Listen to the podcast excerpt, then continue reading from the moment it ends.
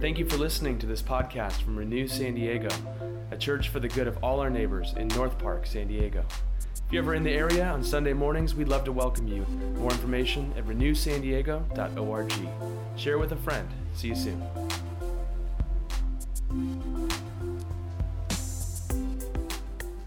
Friends, our scripture reading today comes from Matthew chapter 18, verse 21 through 35.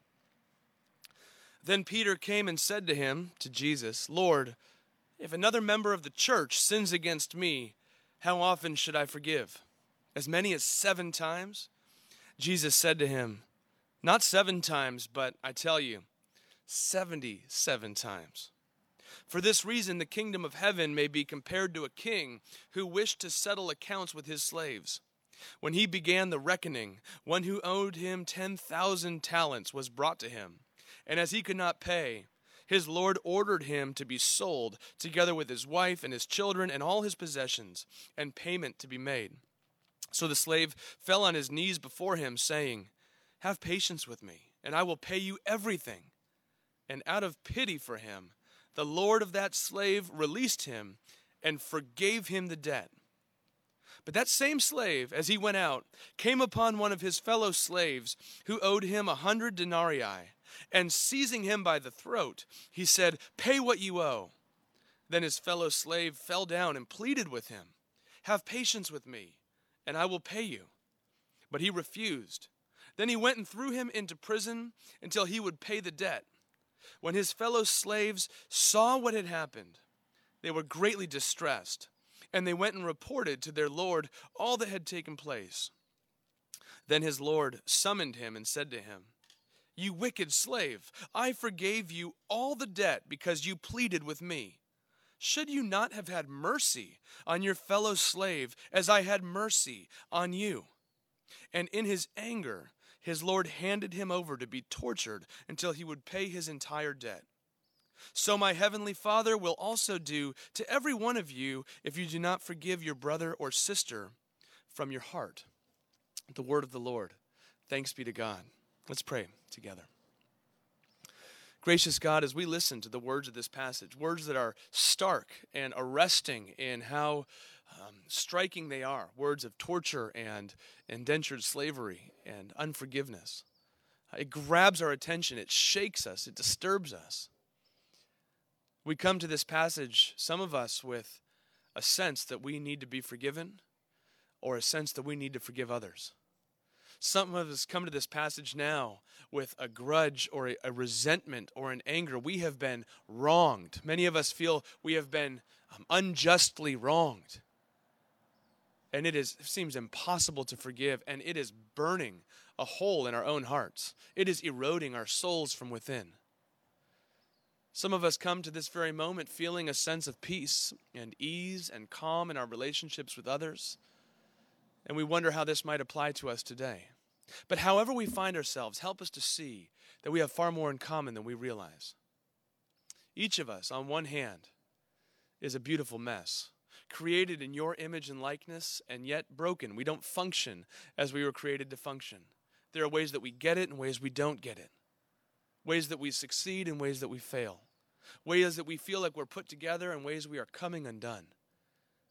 But however we see ourselves right now, help us to see that you see us and know us in all our complexity and contradiction, and your response is to give yourself to us in sacrificial, self giving love in the person and work of your Son, Jesus Christ. So, as we open these scriptures now, help us to come closer to you and to each other and to our truest selves. Teach us by the power of your Holy Spirit in a way that our lives would be transformed and this world would be renewed. We pray all these things for our good and for your glory. In the name of the Father, the Son, and the Holy Spirit. Amen. Amen. Well, this week, Florence and I were driving in our 2008 Toyota minivan, and as we made this swooping turn on Highway 5, the indicator light kept beeping and flashing, and, and it really seemed like the, the world was going to end in this little minivan of ours. And it turned out that it was a sensor that possibly could be, uh, could be a faulty sensor. But we only found that out when we went to the Toyota dealership and we checked it in and said, Would you please you know, check the codes on this, the diagnostic codes? And he said, Okay, well, is there anything else you want us to take a look at? I said, Well, while you're taking a look at the car, also, I think this is wrong with the cooling system. The, the AC doesn't doesn't seem to work just right. And if you got any extra time, you know, here's the uh, the remote control that's supposed to open the door locks. It doesn't seem to be working right. And he said, okay, well, if we only have a certain amount of time, what should I do? And I said, well, obviously, you take care of the one that seems to be life and death, the one that you know, as we're turning at 70 miles per hour on the freeway, uh, threatens to throw us over the side because these sensors are malfunctioning.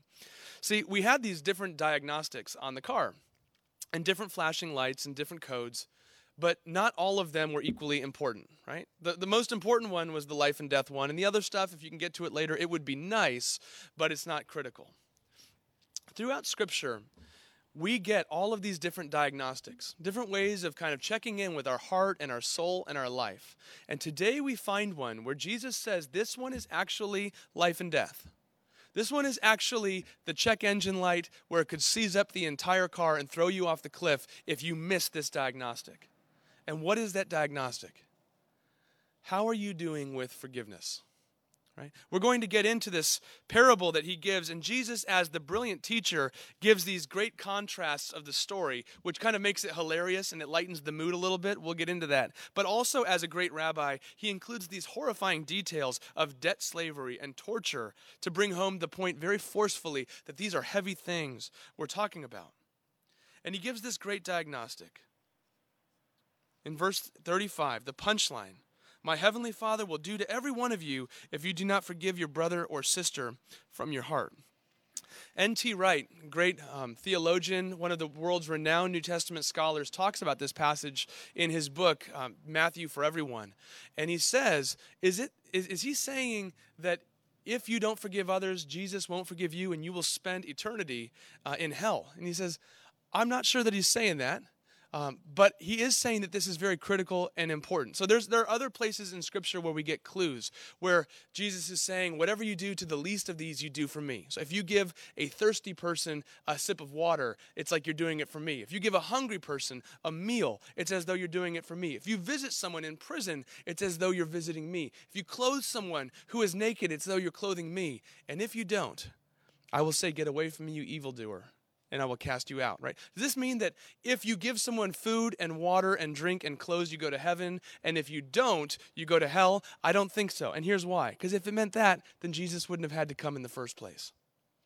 But he is giving a very important diagnostic to say when you look at the way that you forgive other people, it is linked to the way in which you receive forgiveness from God. And it's a great indicator with how much you are actually living in the forgiveness that God gives you. See, N.T. Wright goes on to say, forgiveness is not like any other virtue or trait. It's not as though God, you know, God, God's forgiveness to you is not like a, a, a, warm meal that still will be sitting on the dining room table, even if you refuse to give somebody a sandwich on the street when they're hungry. Um, there's something linked to the actual giving and receiving of forgiveness for you to enjoy it, to appreciate it, to live in it. He likens it to breathing inhaling and exhaling oxygen. And if you have if you do not exhale forgiveness, there's no room in your lungs to receive the next breath of God's forgiveness. Or if you use the metaphor of the heart, if your heart is closed to forgiving others, then your heart will also be closed to receiving forgiveness from God. I wonder if this is why earlier in Matthew chapter 5, Jesus says, Blessed are those who show mercy, for you'll receive mercy. Because you will be exhaling and inhaling forgiveness, and you will be actually breathing. Your heart will be open, not only to forgive others, but to receive forgiveness from God, and you will be a person of more life and more vitality. But this is really hard work. This is not the default drive of the human heart. This is not the way societies or cities or governments or nations are run. We are, we, you know, nations by and large are run on the concept of mutually assured destruction. If another nuclear power launches anything at us, we need to have 20 times, 2,000 times as much firepower to launch back. And we do that on the national scale, we do that on the global scale, we also do that on the personal scale. And Jesus comes to interrupt that cycle of violence with forgiveness. So let's take a look at forgiveness today and see the challenge of forgiveness, the process of forgiveness, and the promise of forgiveness. Okay. First, the challenge of forgiveness. Here's the challenge. Ready? Life together is so critical and so difficult. life together, being connected is so important that the worst punishment that they can give someone in prison is to remove them and put them in solitary confinement. Why? Because you and I were made for community. We were made to be connected with each other. Scripture presents this picture where we each are formed in the image and likeness of God, the Trinity, the Father, Son, and Holy Spirit, who have been united in community forever. And we long for it. But relationships are messy, communication's difficult. Community and love and belonging are like the echo of a song we were meant to dance to, but we've forgotten how to dance. And did you ever notice that the closer you are to someone, the harder it is to live in community with them? Did you notice the closer you are to someone in relationship, the more power they have both to heal you and to hurt you? If someone on the, on the, at the beach tells you you're a dummy, you just brush your shoulders off and continue on. If a friend says you're a dummy, it hurts even more. And if a parent says it to a child, they need therapy, right? Because the closer you are, the more power you have to heal and to hurt one another. Relationships are so hard. We desire and we crave connection. I remember asking my therapist friend, Jay Wilson, Jay, when you have a client sitting in front of you and you know nothing else about them, you haven't read the intake form yet, you've not had your first session, what do you assume about every human being that sits in front of you? He said, That's easy. Every human being wants to be known and to be loved. Brene Brown, whose work has gone viral, uh, her work on vulnerability in her books and her TED Talks, says every human being wants to be loved and wants to be belong and wants to belong. And yet we're terrified that if you truly knew who I am, you would laugh at best or you would run at worst. And so we cover up and we run and we hide and we strike out at one another. So, why is it so difficult to live in community? Because you're in it. because I'm in it, because we're in it. And our own woundedness and our pain and the grooves in our hearts, our own brokenness rises up against each other's brokenness. As one friend taught me, hurt people tend to hurt people. Hurt people hurt people. And we all have our own woundedness. Some of it is more visible, some of it's better hidden, some of it's more on the surface, some, are, some of it is more deep, and yet still, it always rubs up and breaks against one another. So life together is so hard, but it's so critical. And the way forward is forgiveness. I'd make the case, and I think Jesus is making the case starkly here with this parable, that it is far more important than you or I give it credit. See, the freedom of forgiveness is that it actually sets you free. I've said up here the last three weeks something along the lines of if you ever want to be a slave to someone else, hold a grudge against them. Okay? Because they're not thinking about you, but they're living rent free in your mind all the time. Now, here's another way of saying that. When you forgive someone, you think you're setting them free, but you're the one that's actually going free. I had a funny experience of this this week. It's funny in hindsight, was not funny in the moment. Uh, I was driving our car to go and visit Florence for us to have a date together on Thursday, and go- I'm heading toward this date with my wife. I'm so excited, and I'm on the on ramp right over here to get on the freeway. And this driver pulls up next to me. It's one of those on ramps where two lanes become one. I've got this steady rate of speed. I mean, the, the punchline is I was right, okay? I'm just going to give you that right now. I've got this steady rate of speed. I'm safely coming onto the. Th- this person will not let me over, and they almost ran me off the on ramp. And then as we get back onto the freeway, this person begins to show me how much they don't appreciate me with their hands. And then they start taking photos of my car and my license plate. I have no idea what's going on. Now, here's the thing we end up going down the freeway. They take a different ramp, they're on a different freeway. I'm heading to a date with my wife. They're going somewhere else. We're moving away from each other at a very fast rate, and yet that person is still hitchhiking in my car and in my mind because I'm continuously replaying how right I was and how wrong they were and how dare them to take out their phone. And they continue to come into my moment. I read on uh, this piece, this little post on Instagram this week. I thought it was intriguing. It says, if you had eighty-six thousand four hundred dollars, and someone stole ten dollars from you, would you throw away the other $86,390? Of course not. Turns out there are 86,400 seconds in the day. If someone comes and makes you feel bad for 10 seconds, are you going to throw away the rest of the day just because of that moment? To which, for many of us, the answer is yes. but forgiveness is the way forward. Now, okay, that's the small stuff, that's the easy stuff. What about big wrongs? What about neon bright injustice that you can see from the space station? What about betrayal with a capital B? Forgiveness is weighty. It might take time. You may need to set some smart boundaries. It will take wisdom. But forgiveness is the way forward. See, in this passage, Jesus tells this parable about this one, he says, this one slave who owes the king 10,000 talents. Now, this I just have to say, this isn't slavery like you or I know it, where people were forced from their country into another country and forced to. This is often in this system would have been a slavery system where if someone owed a sum of money, couldn't pay it, they would work for a certain amount of time. In fact, in Jewish culture, by the law, you could not be an indentured servant for more than seven years before you are set free. So just want to give a little bit of context there, but I don't even think that context matters so much because it's a parable. Jesus told these parables, these stories, not to be looked at literally, but to get the bigger picture. So let's look at the picture. This one slave owes the king 10,000 talents. Okay? 10,000 talents is an absurd number. Jesus is being hilarious here. He has taken the largest numeral in Greek and put it with the largest amount of currency. The actual amount of money of 10,000 talents would be something like 60 to 100 million days' wages. Okay? So it would be impossible for this slave to even take that much money. This would be the amount of treasury that the entire kingdom has.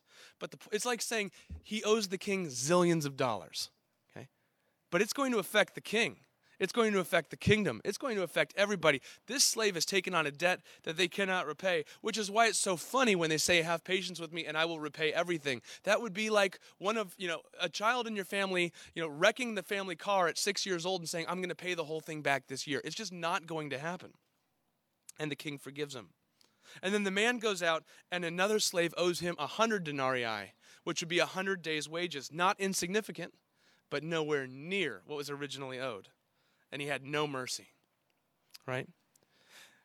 Let's look at the process of forgiveness and the way that the king forgave that first slave. And it's really a three step process. The king identified with him, he, he took pity on him, canceled the debt, and let him go.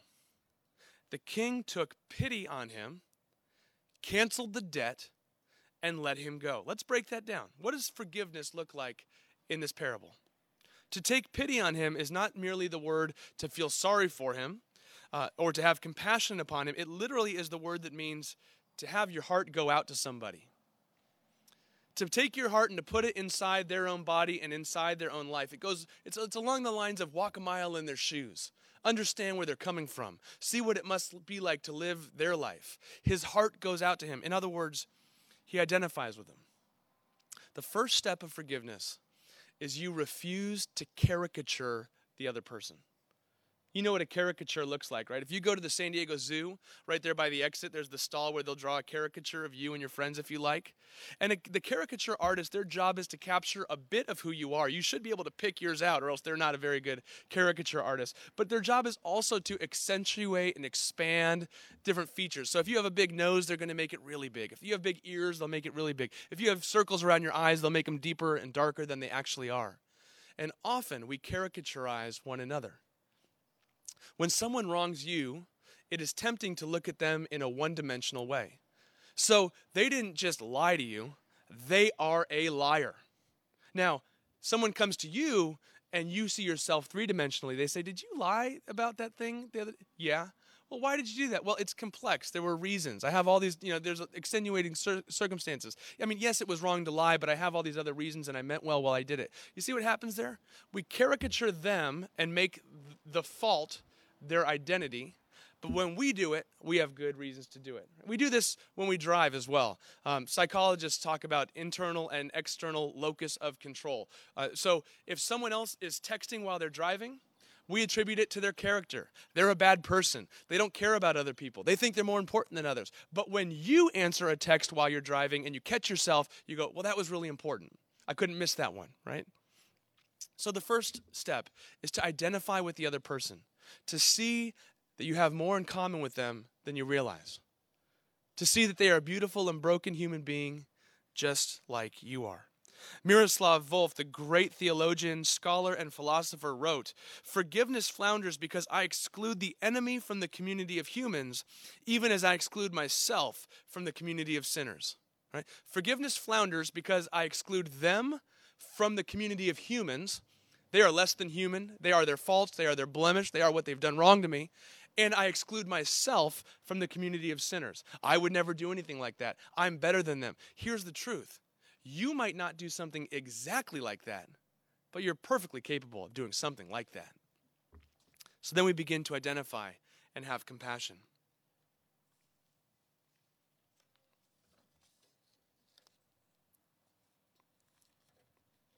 You see them as three dimensional instead of just one dimensional. That's hard work, friends. That is the deeper way of going through life, to actually see the humanity of people who have wronged you. So you identify with them. Second, you cancel the debt. See, the first slave owed 10,000 talents. That's an absurd amount of money. And the king says, I forgive the debt. Now, here's the thing about that forgiveness forgiveness is paying the debt rather than making the perpetrator pay him or herself. Can- canceling the debt still means someone has to pay. And when you choose to forgive, you're saying, I will pay instead of making them pay. If I lend you my car and you wrap it around a telephone pole here on 30th Street, and you come back to me and you say, Man, I'm so sorry, I either can make you pay or I can say, You know what, forget about it. It's completely forgiven. But I still have to pay for the car. Either I pay to get it fixed or I pay by going without one car, whatever it might be, but then the debt becomes mine. See, but when a coworker slanders you, when someone pushes you down to pull themselves up, when other people talk bad about you, see, we want to say, I want to make them pay. I want to go equally talk bad about them. I want to do something as terrible to them as they have done to me or worse.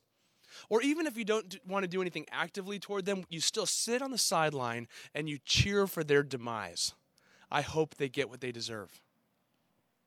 To forgive is to say, not it's okay, not it didn't matter, and not that you necessarily are going to trust that person again. Those are all aspects of wisdom. But to forgive is to say, I'm not going to make you pay. I'll actually take the debt on myself. And thirdly, you let them go. You know, so the caricature of that person on the freeway who had honked at me and all that, and they were still in the car and still in the mind, part of that is for me to say, God, I hope you give them as good of a day as I hope for myself. I hope you give them all the love, joy, peace, patience, and connection that I ask for for myself and for the people I love every day. And when that happens, that person gets out of the car. They get out of your mind. You're no longer carrying them around. You will the good of the wrongdoer. Uh, our friends in the 12 step programs teach us this is what it looks like to let go of a resentment. Okay? Resentments will eat you alive. Resentment, the word, comes from the combination of two words sentiment, sentience, uh, sentiments. A sentiment is a feeling. And re, to do again, to re-feel something. A resentment takes you right back to the moment of wrong and you feel it and you live it and you experience the trauma again and again and again and the wound continues to fester. See, I love that we have basketball back on TV. That makes me so happy. And the NBA actually has a resentment machine. It's called Instant Replay. I remember, I'm a huge Warriors fan, and I remember when Steph Curry had injured his knee in the middle of a game. And Steph's coming down the court, injures his knee. He is now off the court. He's in the training room. He's getting an MRI. He's getting treatment. He's getting ice. He's moved on with starting the healing process.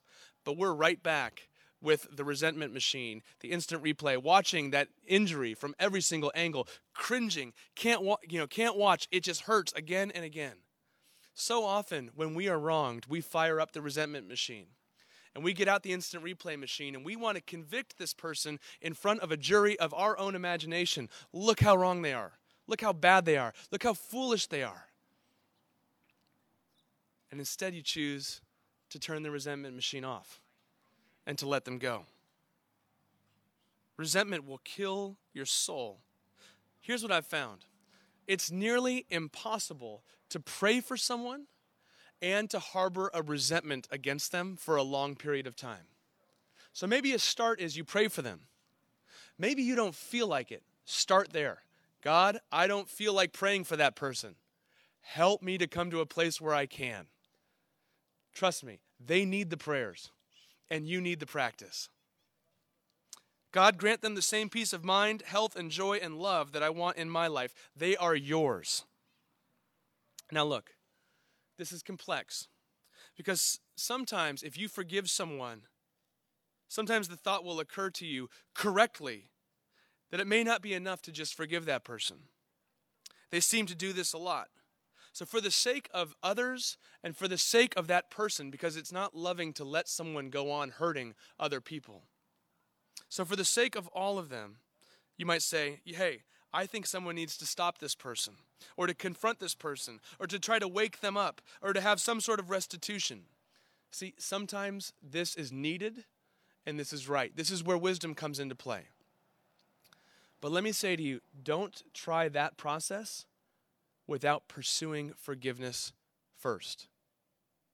Because if you pursue justice or restitution without forgiveness, it will not be justice, it will be vengeance.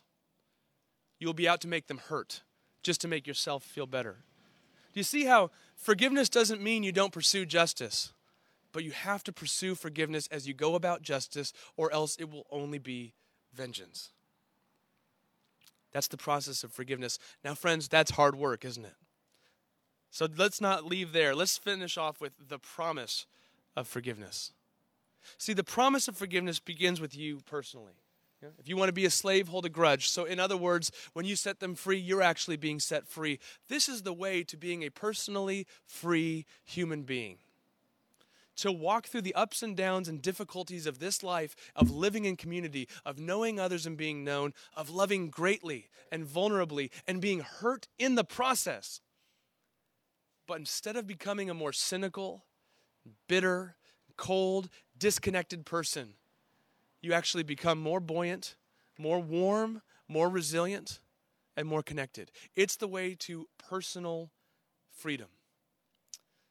Theologian and Catholic priest Richard Rohr says If there's such a thing as human perfection, it seems to emerge precisely from how we handle the imperfection that is everywhere, especially our own. What a clever place for God to hide holiness, so that only the humble and earnest will find it. A perfect person ends up being one who can consciously forgive and include imperfection rather than one who thinks he or she is totally above and beyond imperfection. It becomes sort of obvious once you say it out loud. So, as you learn to accept others with their imperfection, to identify with them, to cancel the debt, to let them go, you actually begin to deal with your own imperfection as well. You inhale and exhale the grace and forgiveness of God, and it sets you free. It also makes you more and more spiritually alive. See, remember, how we forgive is connected to and an indicator of how we're experiencing God's forgiveness in our own lives. And so, like any of the other diagnostics on the dashboard, but this one especially bright and critical, this is an opportunity for us to traffic in the grace of God. This is where Christianity, this is where following Jesus moves beyond an intellectual exercise into an actual experienced practice in this world. This is where we choose to follow Jesus, who said, Come, follow me. And he leads us to a cross where he prays for those crucifying him, saying, Father, forgive them. They know not what they do. Recycling injustice and violence into forgiveness and grace and new life. And so, every opportunity for forgiveness is an invitation to participate in that dance of new life that's breaking forth. Now, I want to leave you just with one of the great ironies in this parable. See, this the first servant who owes 10,000 talents, zillions of dollars, goes to the king and says, Come on, I'll pay you back everything. That's hilarious. Never, ever could this person pay back everything. And the king forgives the servant. The king had every right to demand, it was the king's resources after all. and the servant could never repay it. And in the midst of all that, the king forgives the servant. That servant walks out, finds another servant, and demands and grabs them by the throat and chokes them and says, Pay back everything you owe. And part of the grand irony is in that moment, the servant is acting like the king. The servant is acting like an unforgiving king. That's a picture of the way that you and I run our lives. As each of us, children of God, servants of the king, but we go around pretending like we're the king ourselves or the queen. We, we demand life on our terms, not on life's terms. We grab life by the throat and say, Give me everything I want. The servant acts like the king, and we become exhausted and defeated.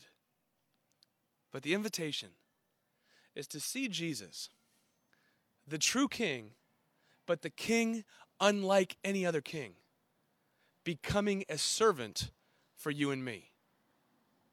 The debt that you and I could never repay, he says, I will pay for you. If you want to know how much I am committed to putting your life and this world to rights, look at the cross where I take the pain and sin and penalty of all that's broken in this world upon my own shoulders. And I drink all that down to the very bottom. And in my resurrection, I do a death blow to death itself and show you the final word on this world is not the wrong you have done to one another and not the wrong that's been done to you, but the final word on this world is forgiveness, is new life, is resurrection. And so you and I can actually walk through the difficulties of this world, not naively, but in a way that's wise. Not with hard hearts, but in a way that's actually compassionate and human. As we see Jesus is the one who identifies with you and me, took on flesh, the only God, the only image of God presented in all the major world religions, where God not only understands what it's like to be you, but God has become a human being so that we might become one with God. He identifies with you. He cancels the debt by paying for it on the cross and he sets you free. Friends, I would bet you, you take out whatever news browser you have on your phone, you don't have to scroll down to see where the answer to that problem in that headline would be forgiveness. If you think about the things that keep you up or raise your blood pressure or give you tension headaches, often the solution is forgiveness. May we be people who traffic in forgiveness so that we might be transformed and so that the world might be changed. Let's pray together. Gracious God, help us to see now as you come to us with these very stark words of forgiveness, reminding us this is a diagnostic for how we receive your forgiveness and how we breathe it out into this world. We pray that you'd give us that fresh oxygen of your spirit that refreshes and renews, that will um, condemn and convict only so that we'll run to you to be set free. Help us to see that we are like that servant who owes more than we could ever repay. And help us to see how glad you are to forgive. Help us to see that you are the king who becomes a servant to serve us to greatness, to glory. And Lord, as you forgive us, help us to forgive one another. We pray all these things in your name. Amen.